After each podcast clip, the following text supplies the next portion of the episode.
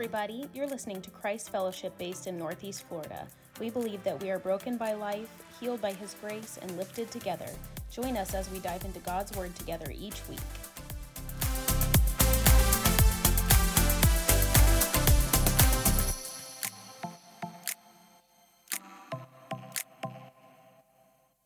Turn with me to the book of Genesis, chapter 1, verse 26.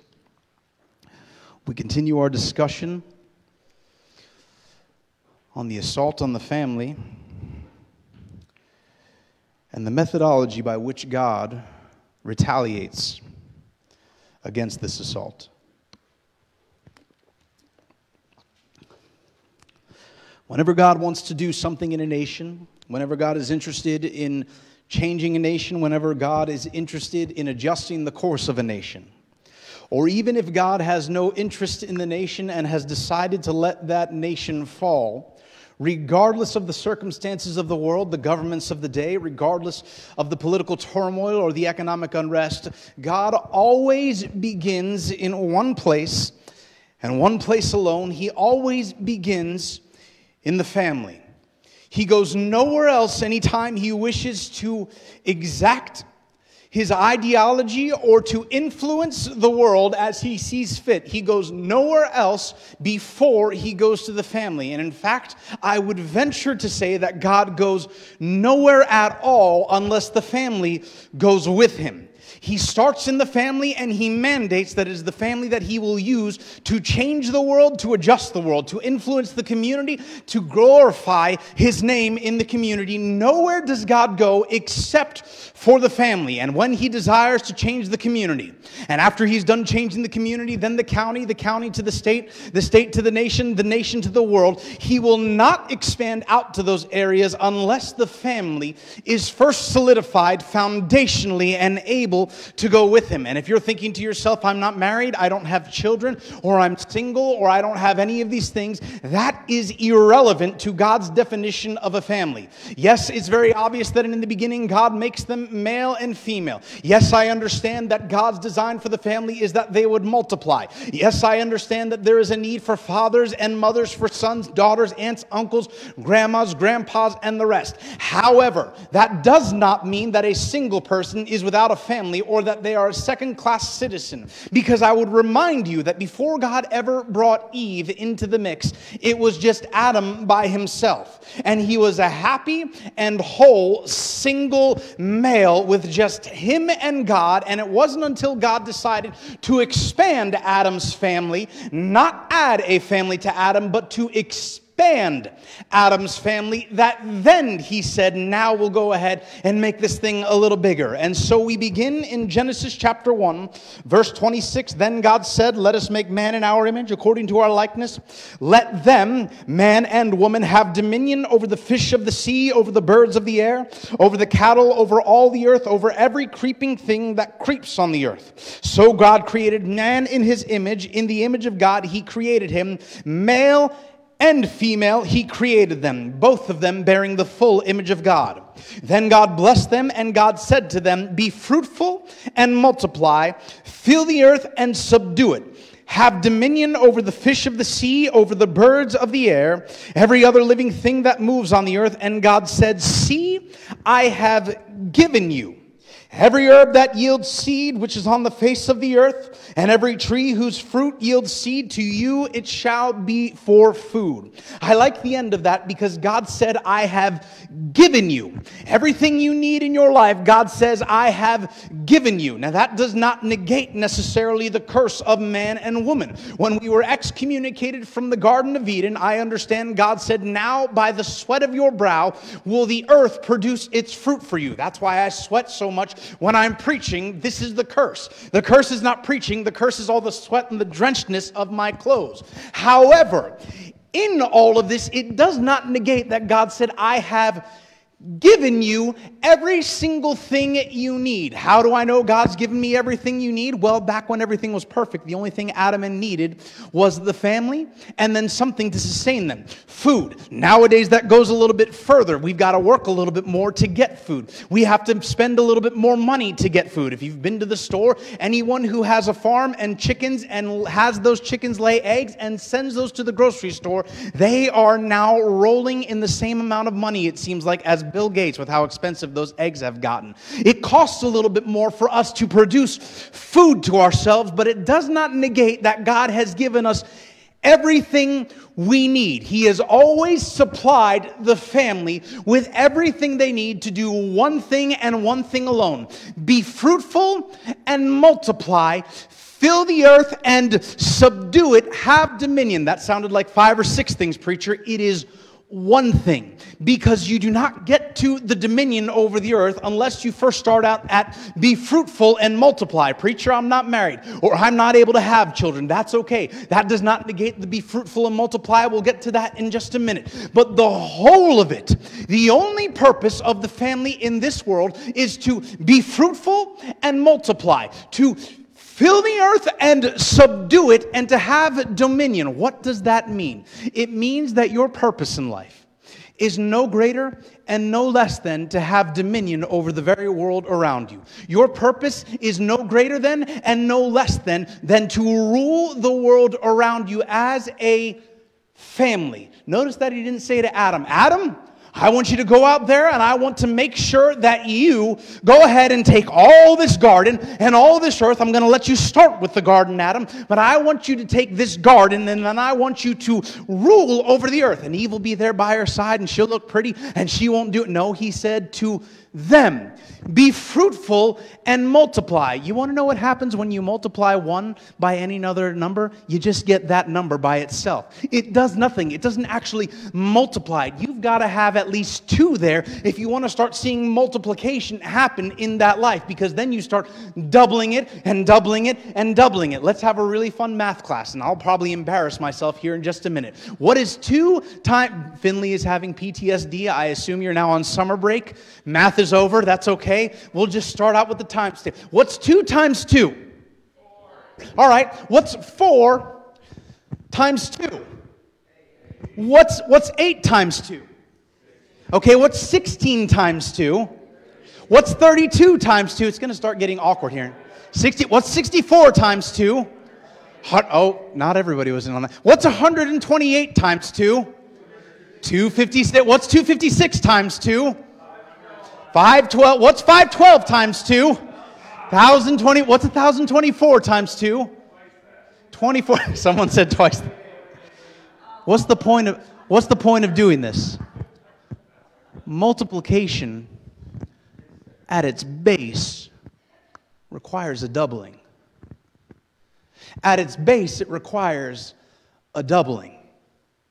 You can do more than that, but it requires that, which means it's going to need Adam and Eve. So before you go running, and again, if you are single, guess what? You have women in your family. You can still multiply. Now, this is not a conversation on incest. I'm saying that when God designed in the entire world that He would fill it with little versions of Him, not little versions of you. I don't get to go around and make little versions of J.J. Bradley. Christina does not get to make little versions of Christina Bradley. We are not called to make little versions of our ourselves, we are called to make little versions of God. And when he said, My design is that I would have this earth filled with more little versions of me to fill the earth and do what I want on the earth so that it looks like heaven, he said, I'm going to need men and women in the picture. If I just have men, it's not going to work. If I just have women, it's not going to work. That's why it's so important that you find a church family as well, because you by yourself are only one gender. I understand that nowadays people like to say that there can be more than one gender in a person's body.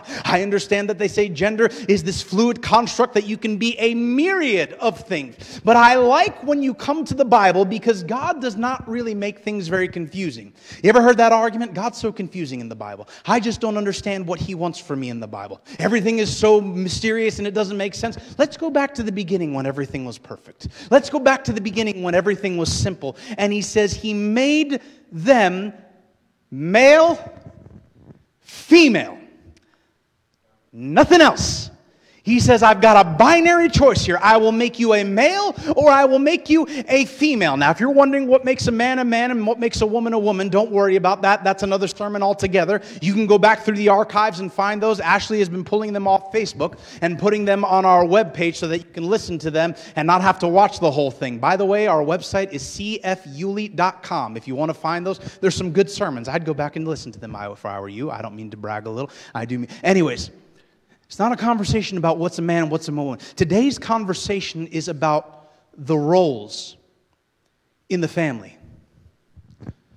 It's about the roles in the family and the roles of the family, which is why it's so important that if you're a single person, you find a church so that you can have the full enjoyment of the expansion of the family of God. Which is why, if you're a married couple, it is so important that you find a church so that you can have the full expansion of the family of God. Because everything that makes up a family is mothers and fathers, men and women, sons and daughters. If those things are absent, there is not the multiplication that God wants to see. And again, I remind you, this has nothing to do with if they are your children, this has nothing to do with if you are married it has everything to do with that God has said, I will use my church to craft a family that is reflective of heaven in the community so that that family can go out into a broken world and transform the community around them into a garden that is reflective of heaven. So let's go ahead and talk about the roles inside the family. And before you get to ahead of yourself and run to the book of Ephesians and run to that part where it says the husband is the head of the household. Let's stay back in the garden real fast before we get all caught up in that. I bring you back to the place where God said it is not good for man to be alone. That doesn't necessarily mean nowadays you have to be married. You want to know how I know that? Paul said in the book of Corinthians, if you're single, stay single. Because if you get married, it's a headache.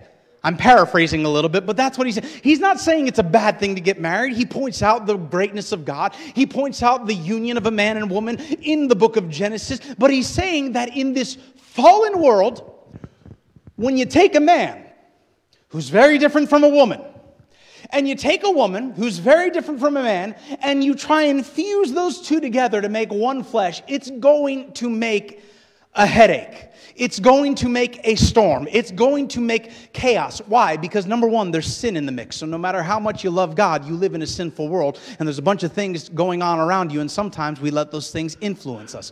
Number two, because a man and a woman are so different, and a man has a way that he thinks things should go, and a woman has a way she thinks things should go, when you bring them together, it's going to cause conflict. So Paul says it'd be better for you to stay single. If you find a wife, if you find a husband, have at it as much as you want. If you find someone to marry, do not restrain yourself, but don't go looking for trouble, for lack of a better term, is what Paul says. So, single is a good thing. Marriage is a good thing, but neither one of them is better than the other. It is not good for man to be alone. And what does God do? Puts Adam into a deep sleep. And while Adam's asleep, God reaches into his side and pulls out a rib takes that rib and makes a woman and then wakes Adam up and says, Adam, I'd like to introduce you to your wife.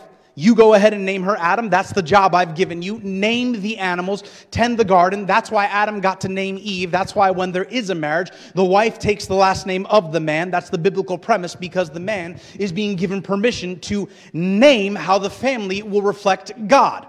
And Adam looks at Eve and Eve looks at Adam. And what's interesting is that not, they didn't start fighting. When you get married, it's a wonderful day. But leading up to the marriage, that pre husband and pre wife, if you remember the planning of the marriage, usually it's war getting that thing off the ground. Sweetheart, do you care what we go ahead and have for the centerpiece? I don't care what we have for the centerpieces. Just go ahead and pick whatever makes you happy. All I'm going to do is be standing up at the altar. What colors do you want for the wedding, honey? I don't care what colors. What do you think makes you look prettiest? Pick the. Why don't you want to be involved in the wedding with me? Because it's too much work. It's what you care about. I'm just excited for the honeymoon, said every guy ever. That's all they're thinking. You don't worry about that. And the wife and the husband are now already back and forth, back and forth before they even get married. Then they get married. Don't they look so pretty? Don't they look so perfect up there? They're so happy. They're so excited. Meanwhile, depending on how the wedding planning has gone, they're staring at each other with glaring laser eyes like Superman, like, listen, when this thing is done, after we've said I do, we're going to have a talk. You spent a lot more money than we said we'd spend. I thought I could go ahead and have the wedding I want. That's what they're saying back and forth with their eyes. You can't hear because they're so in love up at the altar in their, in their dress and their nice tuck, and they're back and forth. And then after they get married, then there's the go ahead and the reception, and they're running around, and everybody's so happy. We're so excited for you. And then as soon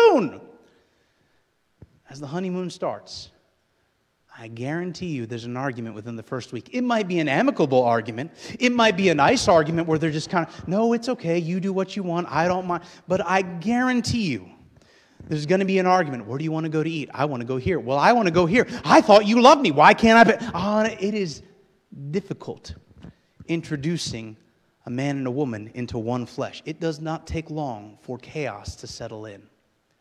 And yet we have Adam and Eve in the Garden of Eden. Adam is introduced to Eve, Eve is introduced to Adam, and all of a sudden, it's immediately peace. You want to know why there's immediately peace? Because when Adam looked at Eve, he did not have this idea in his head. Well, since I was the first one made, and that makes me the head of the garden, which he was the head of the garden. Since I was the first one made, and he was. Since I was the one God gave the commands to, and he was. Since I'm the one that God had to pull Eve out of so that he could even make her, and that is true. Adam did not have an attitude that all of a sudden Eve was less than. No, he saw her as an equal. Because when God said it is not good for man to be alone, what he said is, I will make make a mate comparable to the man meaning i will make him make her different but she will be of equal value of equal intellect of equal process of equal importance of equal priority to the man which is why we have so many problems when it comes to the family because everybody is fighting for first place. Headship does not mean first place being the first one made does not mean first place. If you're single, that does not mean you're just sitting in second place waiting for a first place to show up. If you're a man and you're not married and you don't plan on getting married or you're not waiting for the marriage and everything like that, that does not mean you're first place and any woman around you is somehow less than you. What it means is you are different and comparable, meaning equal of nature, equal of value, equal of importance, equal of in priority, but a different role in the kingdom of God. Once sin settled in, all of a sudden it became, well, I'm the husband. And since I'm the husband, I'm the head. And since I'm the head, and since, uh, let's just go ahead and talk about this real fast. If you're a lady, have a career if you want one. There's nothing wrong with that. By the way, if you're a lady, feel free to be a stay at home mom if you would like to. There's nothing wrong with that. If you're a man, have a career if you want one. If you're a man, be a stay at home dad if you want to. The only purpose of the family is to cultivate the home, nothing else. The only purpose of the family, let me say that again. The only purpose of the family is to cultivate the home. Preacher, I'm the one that makes the most money in this family. The only purpose of the family is to cultivate the home. Preacher, it's just me and my household. The only purpose of the family is to cultivate the home. Well, I don't know what God wants me to do with the only purpose. Well, what am I supposed to do with my the only purpose? Well, I don't understand what God wants. The only purpose you do anything outside that, you place anything before the cultivation of the home, you do anything other than that, and you have missed the will of God in your life. Single, married, orphaned, grandparents, no grandparents, no aunts, no uncles, no children, children, single mother, single father with kids, kids in foster. The only purpose of the family is to cultivate the home. How do I know that? Because where are you fruitful? In the home. The only place you're fruitful, that multiplication happens, is in the home.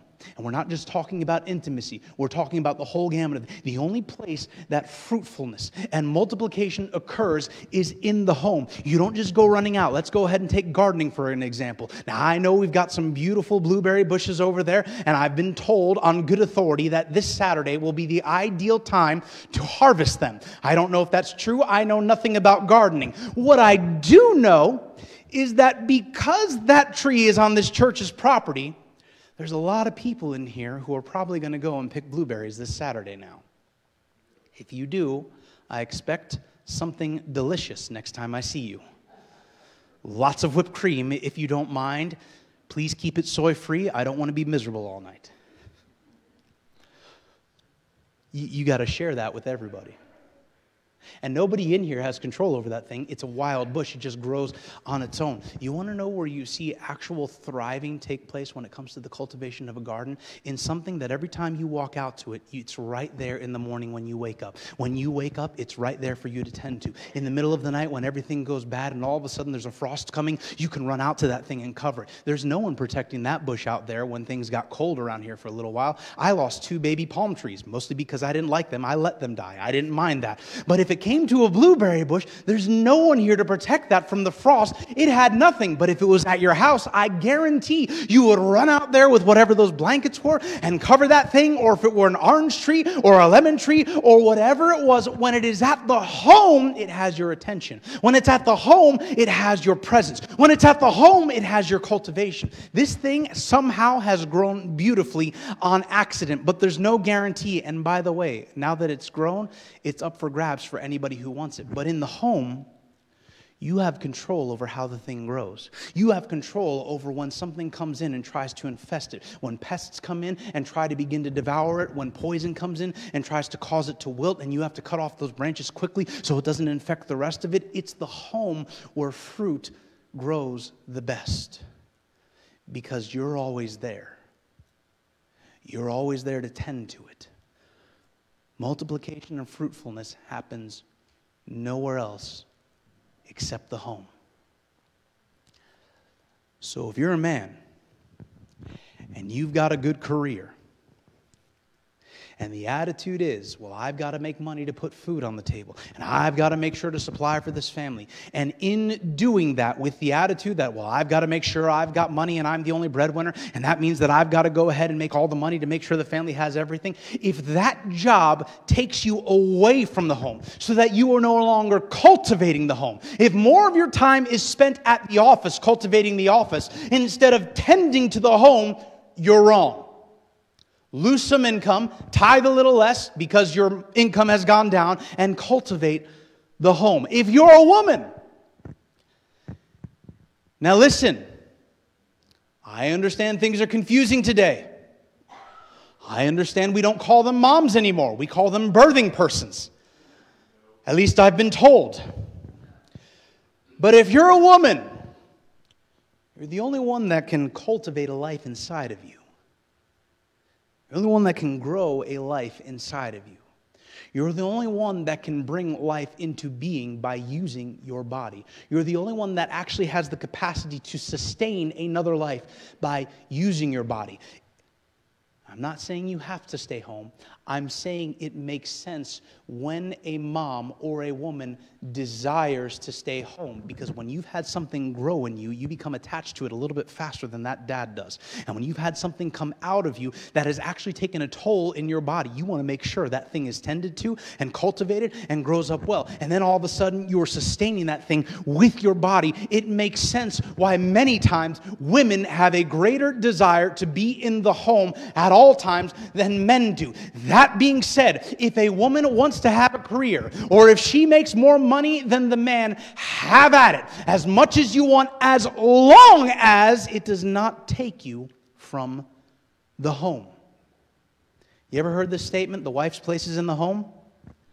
Keep in mind that's true. Just as long as you remember where's the husband's place?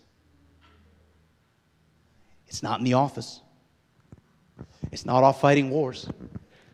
It's not off having fun with friends because, you know, he doesn't have to worry about the kids as much because mama's got it under wraps and control. No, the dad's place is as much in the home. And let's talk about this as well. If you're single or you don't have kids, we like to think as kids or as the family, the person that we're married to. Well, that's the person we have to tend to. Wrong, wrong, wrong. Adam had a family and a garden to tend to before Eve ever came in the picture.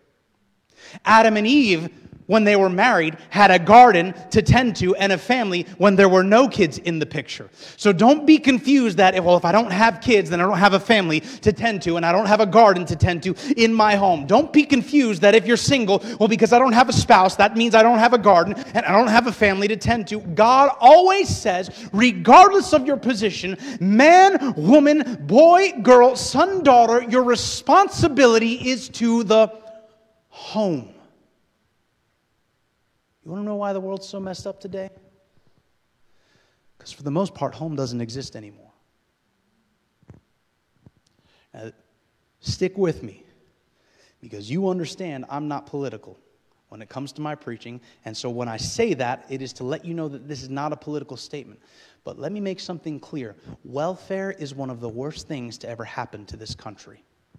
You want to know why? And I'm not saying get rid of welfare. I'm not saying stop all that. There are plenty of people who need that. But what welfare is, is a reminder that in the 1930s, when the New Deal was started, what happened was that the church failed to be a home anymore.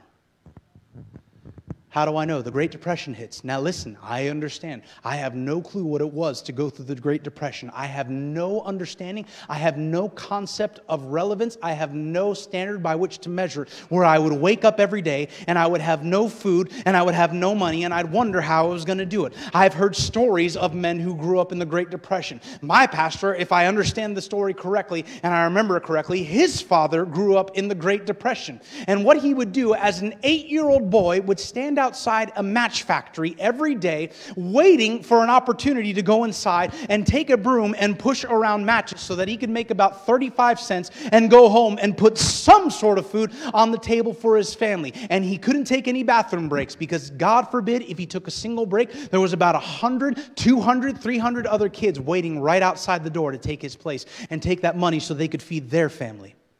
I have no clue what it was like. What I do know is that when turmoil comes, when the garden starts getting a little bit thin, that does not mean it's time for the church to stop cultivating the world. What ended up happening, I don't blame the church, I'm not mad at them, but look at the consequence of it. When all of a sudden food became scarce, the church became more concerned with itself rather than the world around it that was hurting just as much as they were. And they created a vacuum, and the government stepped in and said, We'll play the part of the family. We'll play the part of the provider. We'll play the part of the cultivator. We'll play the part of the cover so that you can have a place stay. And look at where it has gotten us because the church stepped away from the position of the cultivators of the gardens that God had given them because of fear and scarcity. A godless government stepped in, and look at we are today. I can tell you exactly why there's about 300 genders nowadays. It's because the government has no interest in the Word of God. Now, I understand that this country was started with a constitution that says we hold these truths to be self evident and all of those things, but keep something in mind. The founding fathers, despite the fact that many of them were deists and Christians and believed in God and made statements such as the only way that this thing will work is if there is a moral foundation in the family. I get all that. Even though they did that, they did not mandate that we worship Christ, which means they did not actually write Christ into the Declaration of Independence or into the Constitution or into the preamble. They referenced him, but they did not write him in. And as a result, what ends up happening is you have a government that can go ahead and say, well, we'll reference God, but we're going to do whatever the heck we want. And so that's why we have all these genders today, because there's no mom and dad at home teaching kids. There's a mom and there's a dad, there's a boy and there's a girl. Let me explain to you something. If the church had not missed it in 1930, we most likely would not be in as big a mess as we are right now. Don't get rid of welfare. Do not misunderstand, because let me explain something. The church is not ready to handle the vacuum that would be created. Want to know how I know? Because most of the church doesn't even tithe nowadays. 4% of the people that attend church across this nation support 100% of the financial needs of the ministries of the church. That's food outreaches, that's keeping the lights on, that's pastor salaries, that's orphanages, that is mission trips, that is every single ministry that a church does is supported by 4%. Church isn't ready to actually be the cultivators of the garden again. Maybe not at a national level. But this church, we ought to be ready to cultivate our community. You can't cultivate a community around you unless you're cultivating the home. Isn't it interesting that God said, subdue the world, but he put Adam in a garden? The Garden of Eden wasn't the whole world, was it? Small little portion of the world. But he looks at Adam and says, Adam, Eve, I want you to be fruitful, multiply, fill the earth. God, there's two of us. You want us to fill this whole thing? Fill the earth. God, it's me and Eve. You want us to fill the earth. Never mind the fact that we're so busy tending the garden you've given us, God. How are we supposed to fill, be fruitful, multiply, fill the earth, everybody's so concerned. How are we going to reach the world around us? How are we going to reach the nation? Let me tell you how you reach the nation. You start out by taking care of the garden.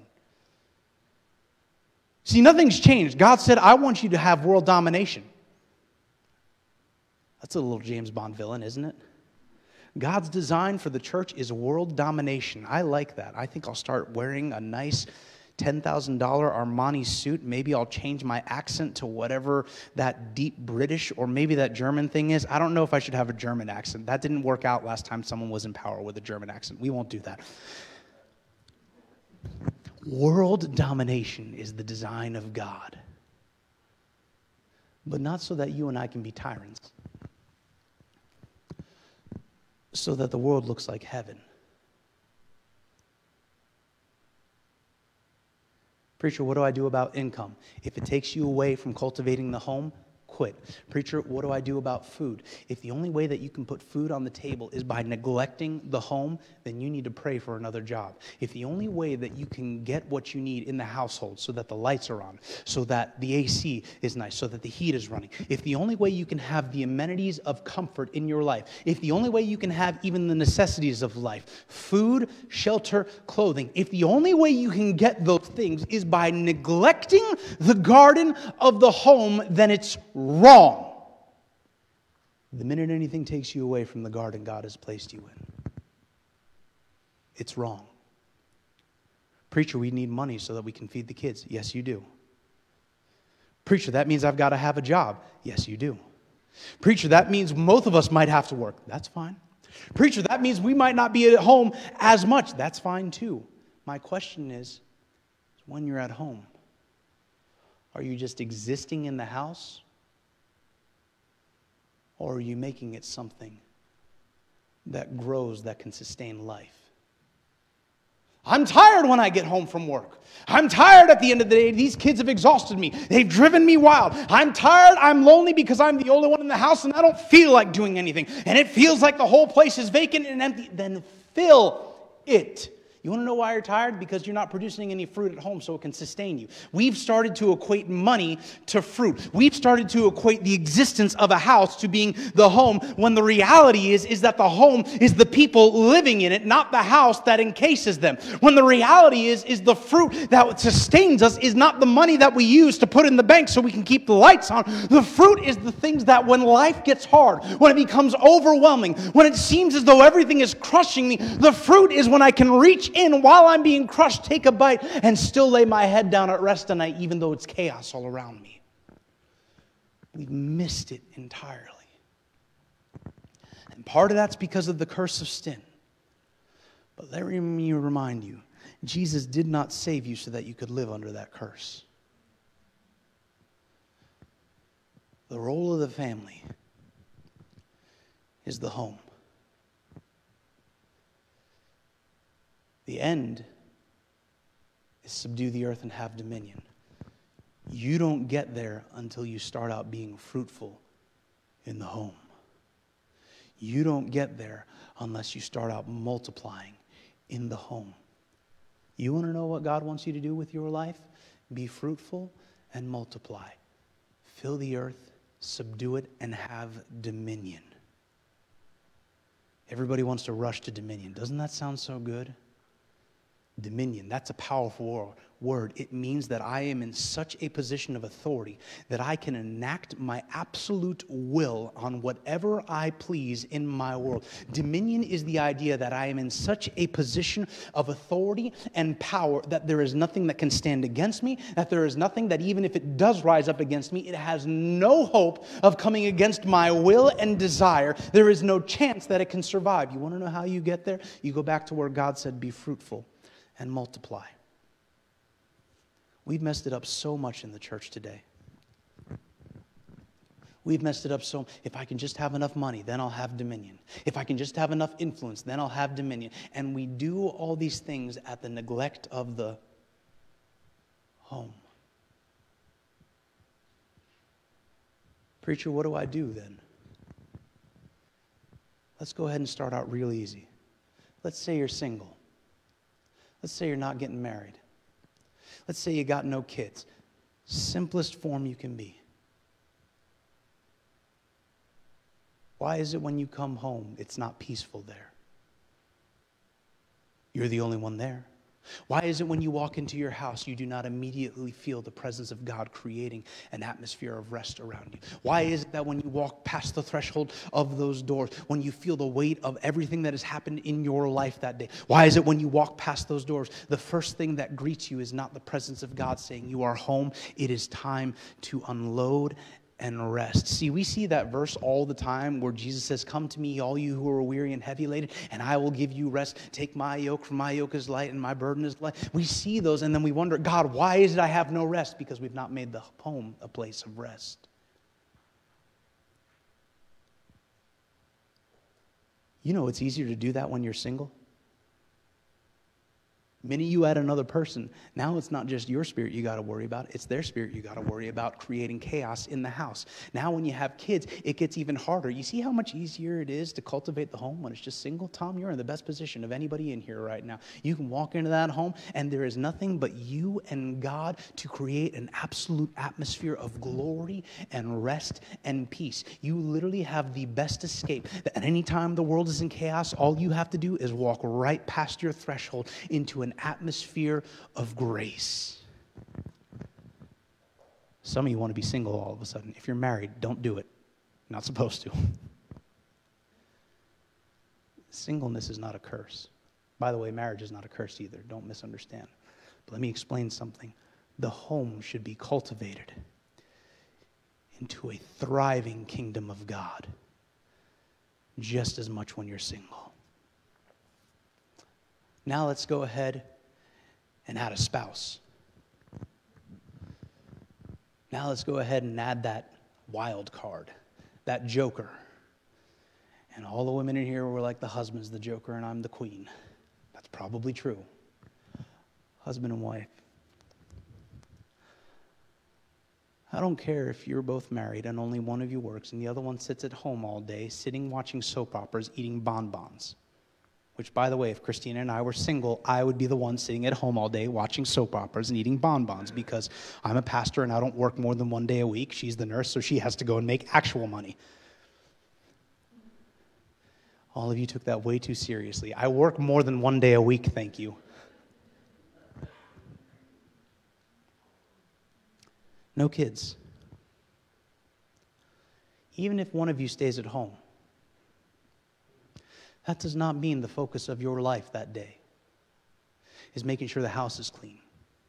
That does not mean the focus of your life today is making sure dinner's on the table when the other spouse comes home from work. That does not mean the focus of your life that day is making sure the house is nicely decorated. That does not mean the focus of your life that day is making sure that all the colors match. That does not mean the focus of your life that day is making sure all the mechanicals in the house work and making sure that the roof is in sound situation so that when a hurricane comes through, that does not mean the focus of your life if you're at home and you don't have any kids, that does not mean the focus of your life is the building which you live, making everything look nice, making sure the fridge is stocked, making sure there's dinner on the table, or lunch on the table, or breakfast. No, the focus of your life is to make sure that you have a nonstop cultivation of peace in that household. See, the thing about being single is that at some point you've got to leave the home so that you can go out and work and bring things back so that you can keep everything running. And so the only time that you can actually cultivate the home is when you're at home. But when it's just a man and a woman married together living in the home and one of them goes off to work, that means there should be 24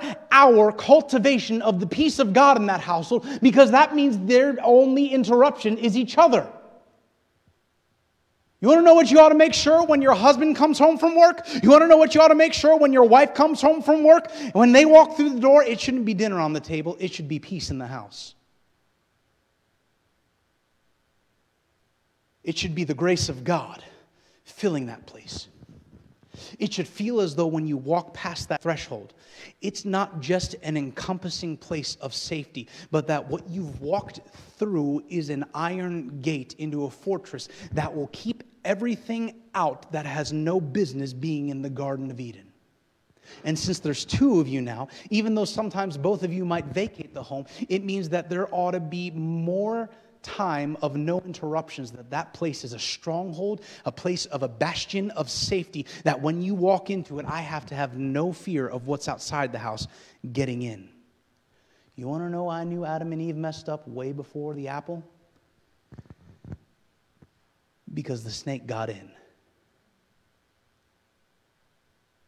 Now, they didn't sin when the snake got in. That was not the sin. What I am saying is, they stopped paying attention to the garden the way they ought to have.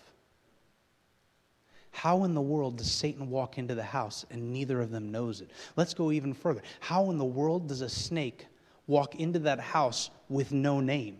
Adam and Eve were tasked with naming all of the animals in the Garden of Eden, which means they were very familiar with those animals. Those animals knew the voice of Adam and Eve. When Adam and Eve called, those animals came running. And all of a sudden, this wild animal comes slithering in. Adam and Eve, when they call to it, it doesn't come. They don't know its name, and it walks up and starts talking to them. The problem before the apple even came in was that Adam and Eve had stopped paying attention to the garden to make sure that nothing that didn't belong there could get in. The conversation Adam and Eve had with the snake should have happened at the entrance to the garden, not at the tree. Where are the kids at? Adam, Eve, you got any kids? No kids. Single, that place ought to be filled with peace. Married, there should never be a moment where there's a miss in peace because you're not looking to put dinner on the table. You're not looking to put light fixtures in the ceiling. You're not looking to make sure the AC works. You're looking to make sure that thing becomes an impregnable fortress, that the only thing allowed in there is the grace, mercy, power, and authority of God. Let's add some kids. What's the role of the family? Cultivate the garden. What's the role of the family? Be fruitful and multiply. What's the role of the family? In the home. If you are a kid, guess where your role is? In the home. Cannot believe I heard someone on TV, you all know who it is. The President of the United States said they're not your kids, they're everyone's kids. What a godless thing to say. Now, that does not mean that I think the former president was a better president or a worse president, and I don't hold them accountable to that because at the end of the day, it's not their responsibility to cultivate the home. Their responsibility is to their home. They just have to, be in a position of governance. But the problem is, is that the only reason that the president was able to make that statement, they're not your kids, they're everyone's kids, is because the home is no longer cultivated so that the kids have a place to come and rest. Now, that does not mean you keep your kids at home.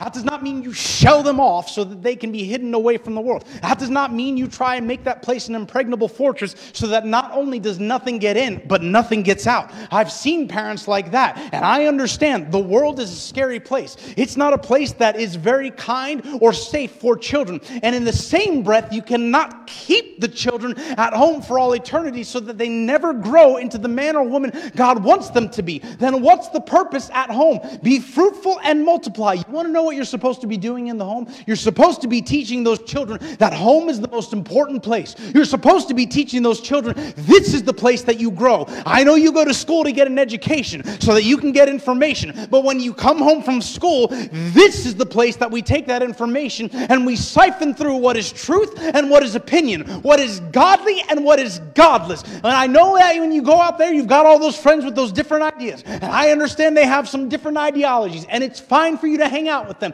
It's fine for you to hear those. But the point is to come home, unload it all on mom and dad so that then mom and dad can interact and cultivate. Mom and dad, your goal is not to make a little you. Your goal is not to make a little version of your wife or your husband. Your goal is to teach those children what a garden looks like. Nothing else. Because the only thing that's supposed to grow in the garden are trees and plants that are good for food. What did God say? I have given you every tree that bears fruit after its kind, and every plant that bears fruit after its kind. What was he saying? He's saying the only thing that belongs here, Adam Eve, are the things that I've placed here that will bring you life. When those kids come home, mom and dad, you want to know what they ought to do? They ought to take all the seeds and the plants that they've gathered out there that day all the plants and seeds of thought that they got at school from the teachers and instructors. They ought to bring all the plants and seeds that they got from hearing their friends. They ought to bring all the plants and seeds from whatever music they heard and whatever movies they watched, whatever video games they played, or whatever conversation they had. They ought to bring all the plants and seeds that they got from TikTok and Facebook and Instagram, and they ought to take all of those seeds, mom and dad. And here is the kicker you need to have made your home such a safe place that they can take all these seeds that they've got because they don't know the difference between what's good for food and what's not, by the way. They ought to feel safe enough to take all of that and dump it in front of you. And for you not to look at them in disappointment and say, I can't believe you brought that in my house. I can't believe that doesn't belong. I can't believe you did. You want to know what it ought to be? It ought to be, tell me about this. Where'd you get this? I want to know about it. Do you understand that this doesn't grow into something that's beneficial to you? How in the world is a child ever supposed to know how to grow into a grown man or a grown woman if the very place that is supposed to grow them is not willing to let them feel safe enough to dump out all the mess that they've gathered that day? I guarantee I will not do this perfectly, especially as my children get older my hope by the grace of God. And you can call me when they're teenagers and tell me that I've probably messed it up, and that's probably true. But my hope is that Christine and I, by the grace of God, that when Judah comes into the house with something that doesn't belong there, rather than her and I having a moment of fury or disappointment or shame, how dare you bring that into our house? Rather than that, I hope it's, son, let me show you what this grows into and why we can't have it here. Let me show you what this thing will become and why it doesn't belong here. I know you didn't know. I know you didn't understand. In fact, I even know that you might like the taste of it, but let me show you what it actually becomes. I don't think there's anything wrong with the fact that you like the taste of it. In fact, if I'm being honest, it's something that personally I like the taste of too, but I don't eat it because it's poison to me. It needs to be a place where the kids can come in. Mama, Dada, look what I got today. And rather than reacting in fear and terror, oh my goodness, I can't believe you brought that into my house. How dare you bring that into my What are you thinking bringing that? Rather than that,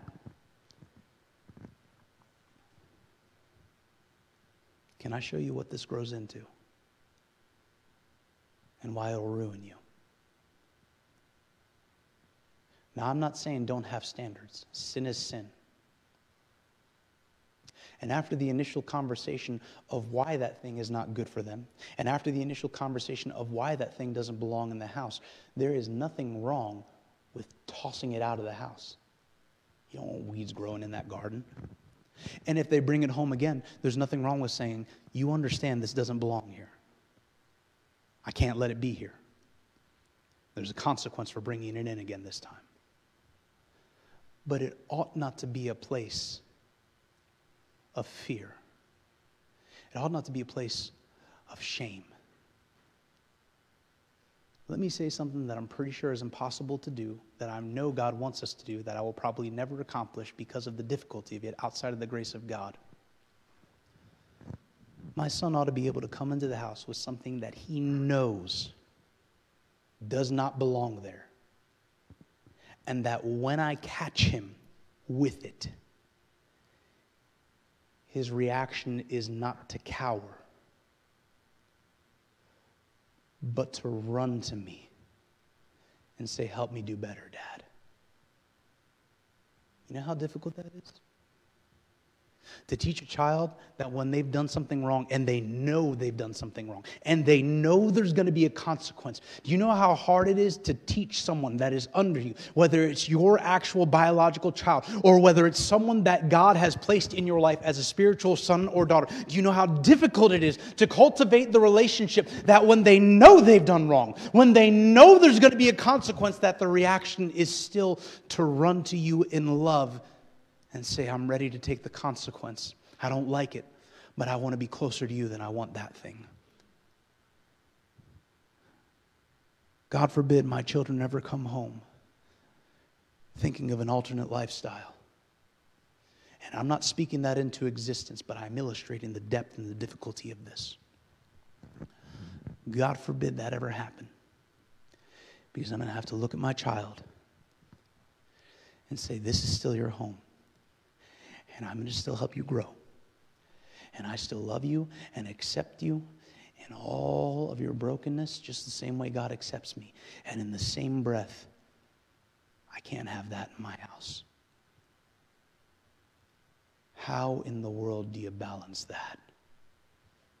I cannot imagine the difficulty a mother and father that loves God and loves their children I cannot imagine the heartache they've gone through trying to demonstrate that they still love and adore, that they're not disappointed or ashamed of their children, and in the same breath have to say, This thing that you think is your identity, it's not you and it doesn't belong in here. I can't imagine how to say that and at the same time say, but I still love you more than anything in this world. And God still loves you more than anything, so much that He sent us. I can't imagine how to balance the words of saying that you are still loved and adored while at the same time saying this thing that you think is you isn't you and it can't be in here.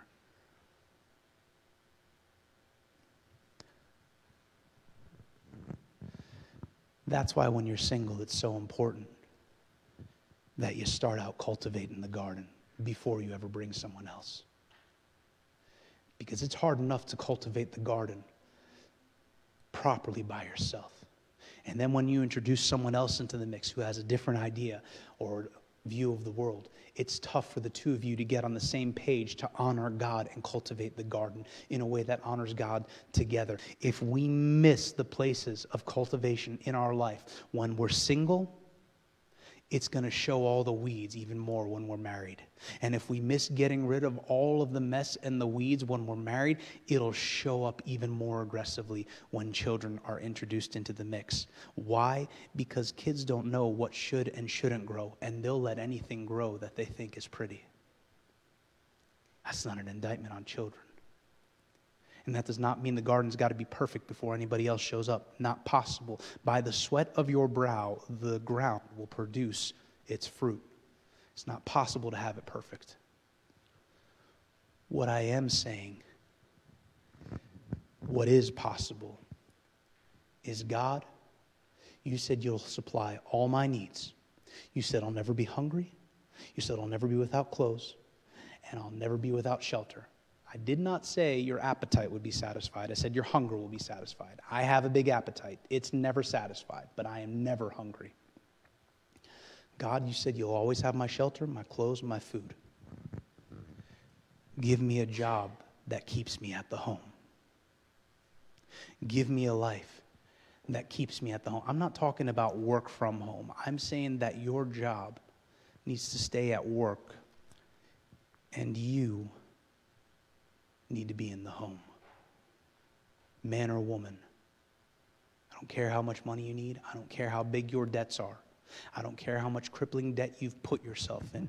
The first thing you need to be asking God is God, I've gotten myself in debt. I need you to help me with my finances. But in the same breath, I cannot afford to have a job that takes me away from cultivating the garden that you've called me to cultivate.